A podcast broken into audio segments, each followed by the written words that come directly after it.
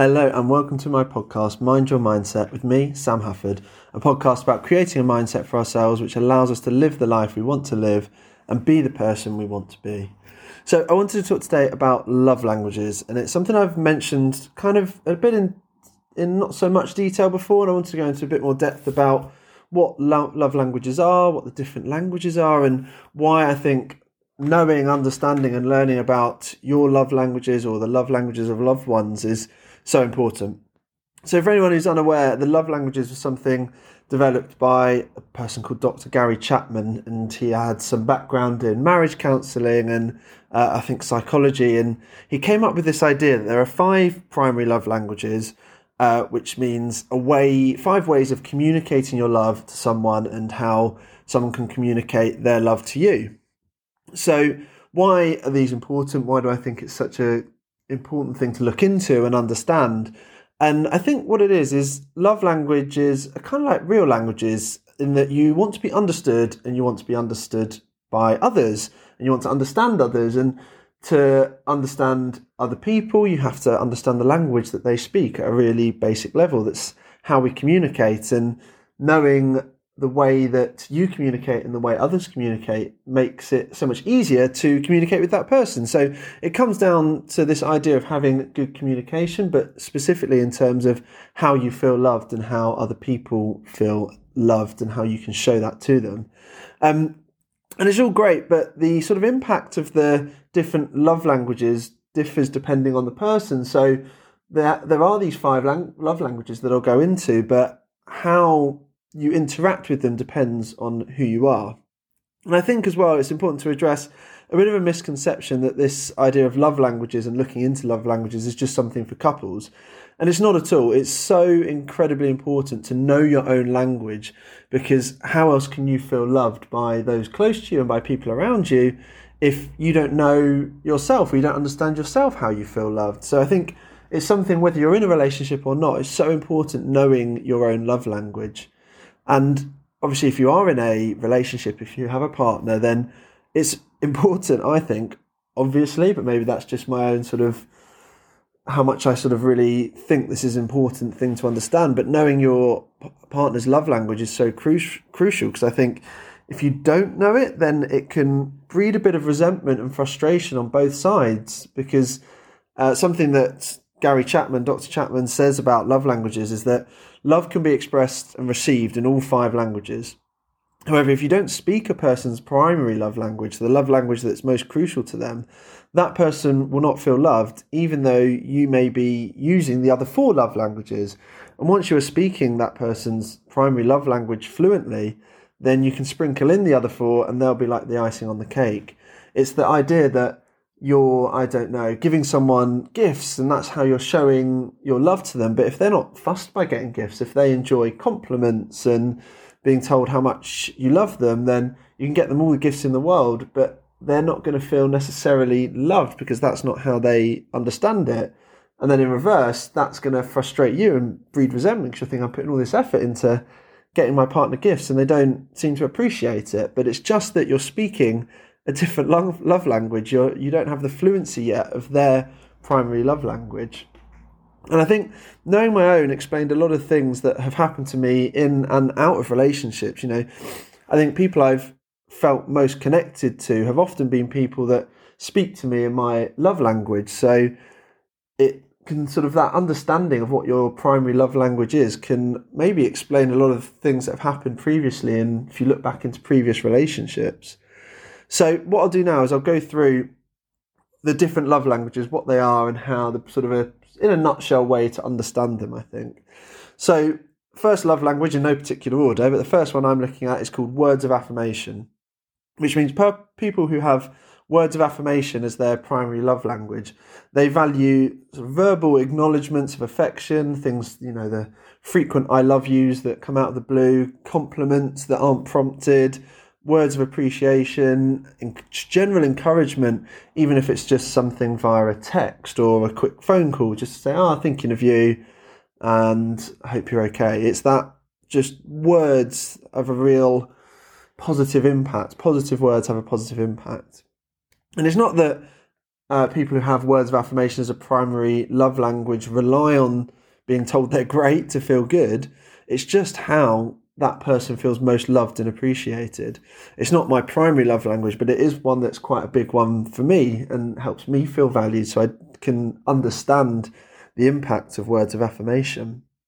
The next love language is one that's called quality time. Now, people whose love language is quality time feel the most appreciated and understood when their partner actively wants to spend time with them and is always up for doing something, even if it's if it's something adventurous like going for a hike, or even if it's just sitting down on the sofa having a chat. You know, they particularly feel loved when there is sort of active listening going on. There's eye contact. You're fully there. You're fully engaged. It's not you're not sort of half listening because you're watching TV or kind of paying attention, but also maybe just firing off a quick text, even if you think, oh, it's only three seconds. I'm I am listening to what they're saying. People who have um, quality time as a primary love language really desire and feel loved when you give them that full, undivided, unadulterated attention. And I think in this sort of age of social media and this so much going on on TV and computers, so many distractions, it can be something that's quite easily missed. And if uh, quality time is your love language, it can be really quite damaging because you feel like, oh, this person doesn't care enough to listen to me. Even if you think as the other person, oh, I am listening. It's that undivided attention that people who have quality time as their primary love, language really appreciate. So the next one is called acts of service. So if your love language is acts of service, it's that you value when your partner or someone you know someone you love goes out of their way to make your life just that little bit easier. It could be something as simple as making you a coffee in the morning without asking or picking something up for you on the way back. You know like you i don't know you've left your suit at the dry cleaners something like that. They bring you something when you're not feeling well or do some chores before you get back from work. It's those little acts of service that make someone who has um, acts of service as a primary love language feel really loved and appreciated it's a love language, I think, for that idea that actions speak louder than words. So the kind of almost like the opposite of words of affirmation, someone who has acts of service, it's the actions that they do that are unsaid, that aren't prompted, that really make them feel loved. Um, it sort of it's that idea of feeling appreciated by doing those little things. Now, the next one I think is a pretty straightforward one. This is called gift giving or gifts pretty straightforward love language in that you feel loved. If this is your primary love language, you feel loved when people give you those symbols of love. It's that uh, sort of reflection, the choosing of some sort of gift or object that maybe represents the relationship and um, gives that person a sort of boost that you've thought of them and you've really considered what something that they'd like. It's not that it has to be a big show, you know, you have to buy them a car, a house, a horse. It's can be little things like you know you buy them a croissant because they like croissants. You buy them I don't know a mug with their name on because they like that kind of thing. It's showing that you understand them and you've got a gift that represents how you feel about them or think uh, represents what they value. So I think the key to giving a meaningful meaningful gift is that it reflects their values and not necessarily reflects your values. For example, I don't know, maybe you buy them a coffee not because you think you enjoy getting coffee. You maybe think that buying a coffee is a bit of a waste of money when you can make it at home. But um, for someone whose gift giving is a primary sort of love language, the idea that you thought you know they like it, so you got it for them, irrelevant of how you feel about buying coffees, for example. Um, the next one is, and last one, is physical touch. So people with physical touch as their love language feel loved when they're getting those physical signs of affection from someone they love. Again, I, it's I think important to reiterate this doesn't have to be constrained all the time to romantic relationships. It could be close friends and family feel you are able to show love to you in this way. It's not, I think, personally tied to romantic love, although that's often how it is framed. But anyway, in terms of physical touch as a love language, one that maybe is a bit more, I think, often tied to romantic relationships, but uh, it's the idea of it can be small things. It could be holding hands, it could be a hug, it could be a cuddle on the sofa, it can be kissing, it can be sex. It's those idea that the the idea that sort of physical touch is the way that you feel loved and appreciated, and you understand that someone loves you by those small or big acts of physical touch. Um, I think it can be incredibly affirming and a powerful connection for people who have this as a primary love language. Physical touch is my primary love language. I didn't actually realize that until I looked into it, but it's something that makes me feel loved and appreciated. You know, it doesn't mean that I want to be constantly hugged or I constantly go around hugging people because I really don't. But and I think that's why it would maybe surprise people that that know me that this is my primary love language. But it's this idea that the occasions where I might be feeling down, what brings me up more than anything, or quicker, or I feel more appreciated with, is that idea of physical touch. It's a hug, it's you know a cuddle, it's that sort of thing. And I think men in particular often mistake this as their love language because men tend to be a bit more driven by physical intimacy, but it's not that you enjoy physical touch necessarily. It's the idea that physical touch is what makes you feel loved and appreciated, and that can be a quite a common misconception. And it may be often what gets said is that, oh, I feel like there's two that particularly speak to me, and I really can't figure out out of these two which is my primary love language. And that may be the case, you know, you have bilingual people in the world, so it could be that you do have two primary love languages. Um, however, there does tend, I find, to be one that likely sticks out more than others.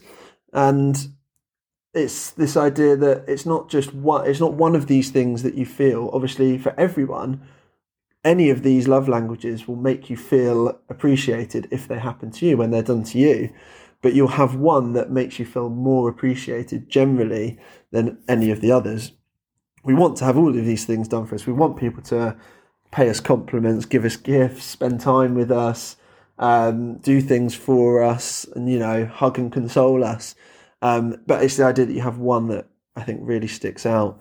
And when it comes to your partner, I think knowing their love language is so key. I think, as I said at the start, it can really breed a bit of resentment unnecessarily when you're trying to show your love to your partner in a certain way and they don't seem to appreciate it. So that understanding of why of what it is that sort of makes them feel appreciated really is crucial you don't want to be thinking, why don't you appreciate what I'm doing? Is it that you don't love me? Or why don't you love me? I'm doing all these things for you.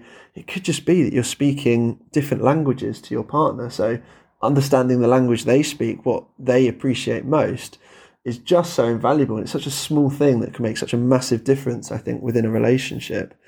So I would always I would encourage you, go out there, figure it out, look into it. What is your love language? How do you feel most appreciated? There are tests you can take that will do it, but also I think relate to your own experiences and see what resonates. Think back to past relationships. What is it in that relationship that maybe why did that relationship end, for example? Was it that I don't know, you didn't feel appreciated when you were doing acts of service and the other person didn't ever seem to want to connect physically and it could just be that you didn't understand those languages that you were both speaking. So do the test if that helps. Otherwise, look back and see, right, what was it? What is it that I think I really appreciate? But I think ultimately, feeling loved in the way you want to feel love is just so important to building that positive mindset and feeling fulfilled in your romantic life, but also just in life in general. It's not, as I said before, tied to romance. I think we all want to feel loved, whatever the situation. So I'm going to leave you now with a quote from a 13th century Persian poet Listen with ears of tolerance, see with the eyes of compassion, speak with the language of love. Thanks for listening to the Mind Your Mindset podcast with me, Sam Hafford, and see you in the next episode.